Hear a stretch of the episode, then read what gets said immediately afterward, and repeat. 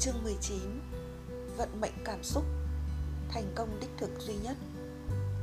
Ngày 1 Mục tiêu của bạn. Kiểm soát các cảm xúc thường xuyên của bạn Và bắt đầu uốn nắn một cách ý thức và quyết tâm Các kinh nghiệm sống hàng ngày của bạn. Không có thành công nào thực sự là thành công Mà thiếu thành công của cảm xúc. Tuy nhiên, trong số 3.000 cảm xúc mà chúng ta có từ ngữ để diễn tả thì một người bình thường chỉ cảm nghiệm khoảng một chục cảm xúc khác nhau trong một tuần lễ. Điều này không có nghĩa là khả năng cảm xúc của chúng ta chỉ có thế, nhưng nó cho thấy chúng ta bị giới hạn trong việc tập trung vào cảm xúc và trong chức năng sinh lý của chúng ta. Từ đầu sách đến giờ, chúng ta đã không ngừng tìm hiểu về việc làm chủ các cảm xúc và bạn đã khai triển một tầm mức khá rộng những công cụ để thay đổi một cách nhanh chóng và mạnh mẽ bất kỳ cảm xúc nào bạn mong muốn. Bây giờ, bạn hiểu rõ rằng việc thay đổi cách cảm nhận của chính bạn là động lực ẩn đằng sau hầu hết các thái độ cư xử của bạn. Thế nên, đây là lúc để bạn khai triển một chương trình năng động cho việc xử lý các mẫu cảm xúc tiêu cực mà bạn thường cảm nghiệm. Một việc cũng quan trọng không kém là bạn tạo cho mình khả năng phát triển về lượng và chất, số thời gian mà bạn trải qua trong các trạng thái cảm xúc gồm chức năng sinh lý, tiêu điểm, các câu hỏi, các khuôn mẫu phụ, sử dụng từ ngữ chuyển đổi, các ẩn dụ qua điều khiển bằng liên tưởng, các niềm tin, tương lai thôi thúc, các giá trị, các nguyên tắc, các kinh nghiệm để đối chiếu, cá tính. Mục đích của bài luyện tập hôm nay đơn giản thôi, làm cho bạn ý thức về các mẫu cảm xúc hiện có của bạn và giúp bạn sử dụng tối đa các kỹ năng trên đây khi cần để bảo đảm hình thành định mệnh cảm xúc của bạn mỗi ngày.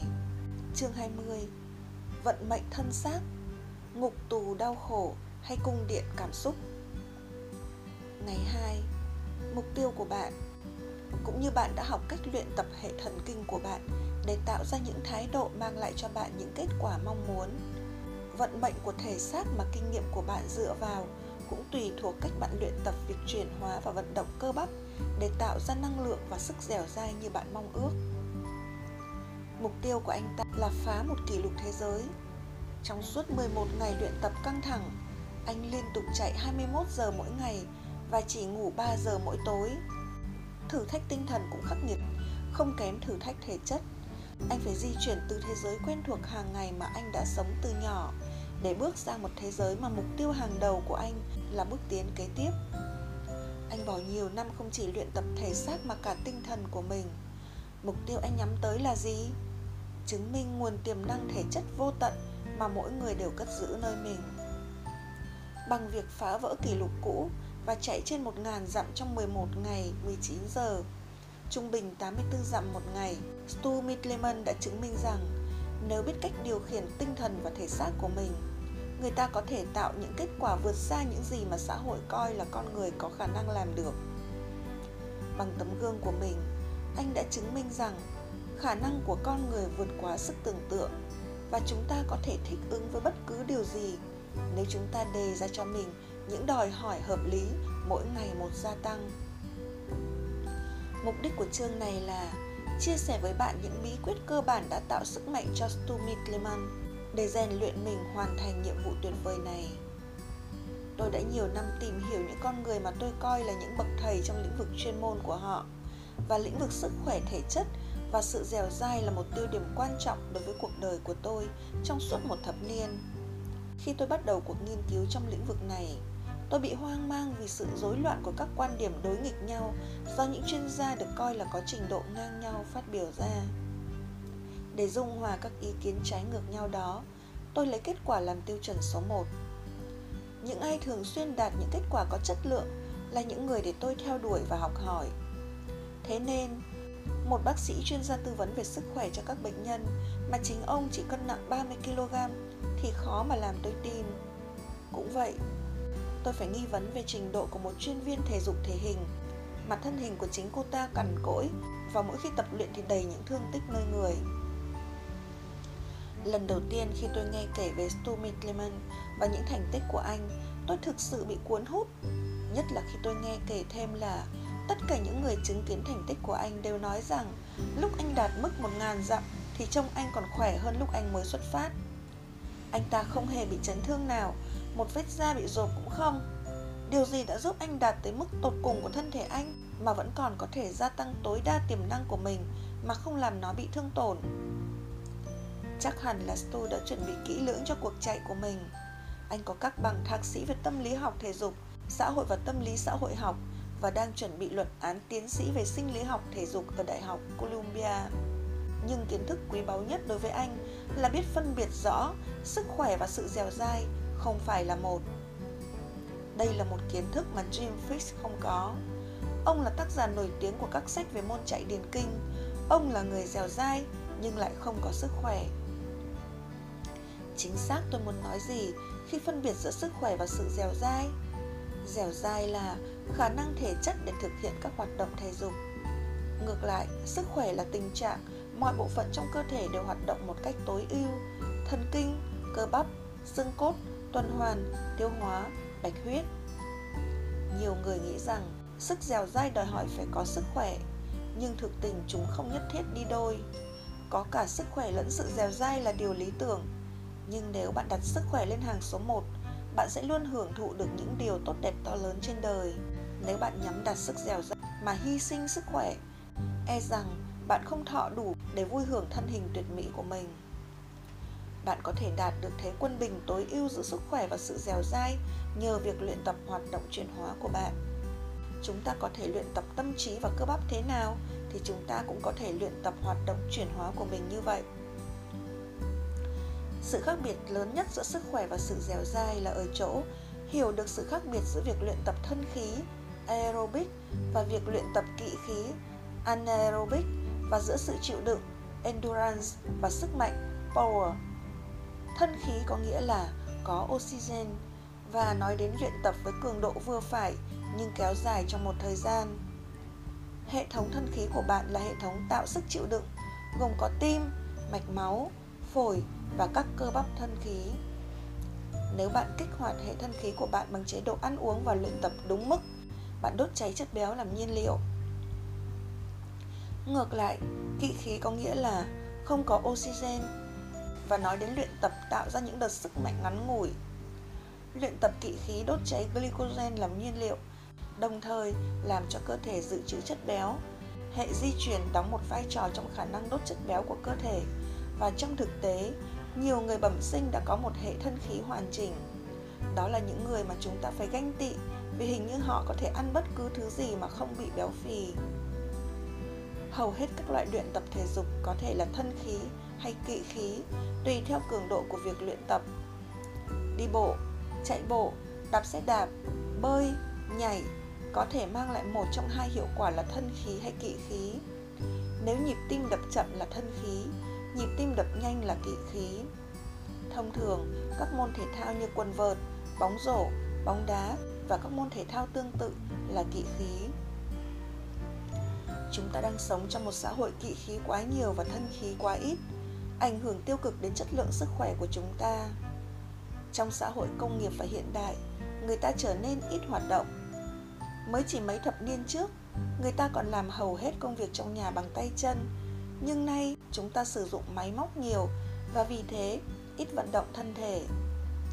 Cho nên, chúng ta có nhu cầu luyện tập thể dục để bù đắp vào chỗ thiếu hoạt động do trạng thái ít hoạt động. Tiếc thay, nhiều người tuy có những ý hướng tốt, kể cả các vận động viên điền kinh, đang ngày càng trở nên kém sức khỏe hơn qua việc luyện tập. Lý do là việc quá nóng ruột muốn đạt những hiệu quả cao nhất trong thời gian ngắn nhất. Chúng ta tạo nên một thế quân bình không hợp lý giữa sức khỏe và sự dẻo dai và phải gánh chịu hậu quả. Tuy nhiên, giải pháp cho tình trạng này cũng đơn giản. Bí quyết của Stu Mitleman là anh hiểu rằng sức khỏe và sự dẻo dai phải đi đôi với nhau. Theo tiến sĩ Maffetone, chúng ta có thể đạt được điều này nếu hiểu được rằng mọi chương trình luyện tập đòi hỏi ta phải bắt đầu bằng việc xây dựng một cơ sở thân khí. Một thời kỳ mà chương trình luyện tập của chúng ta phải dựa hoàn toàn trên hoạt động thân khí và hoàn toàn không có loại luyện tập kỵ khí. Thời kỳ cơ bản này có thể kéo dài từ tối thiểu 2 đến tối đa 8 tháng. Và trong thời kỳ này, ta phải luyện tập thân khí tới mức phát triển tối ưu Tiếp theo là thời kỳ luyện tập kỵ khí khoảng 1, 2 hay 3 lần mỗi tuần. Phát triển đúng mức hệ thân khí không những sẽ làm bạn thành vận động viên giỏi hơn mà nó còn giúp đốt cháy chất béo dư thừa ở hai bên hông của bạn, cải thiện hệ miễn nhiễm, cho bạn thêm năng lượng và giúp bạn tương đối khó bị chấn thương. Nói tóm lại, nó giúp xây dựng toàn diện sức khỏe và sức dẻo dai của bạn nhờ việc điều khiển hoạt động chuyển hóa của bạn bằng việc luyện tập thân khí và kỵ khí đúng mức. Stu Mittleman quả quyết với chúng ta rằng chúng ta có thể duy trì và cải thiện được sức khỏe của mình cho tới tuổi già. Điều quan trọng trong lĩnh vực này không phải là thời gian mà là quyết tâm của chúng ta trong việc tạo một nếp sống phát triển sức khỏe.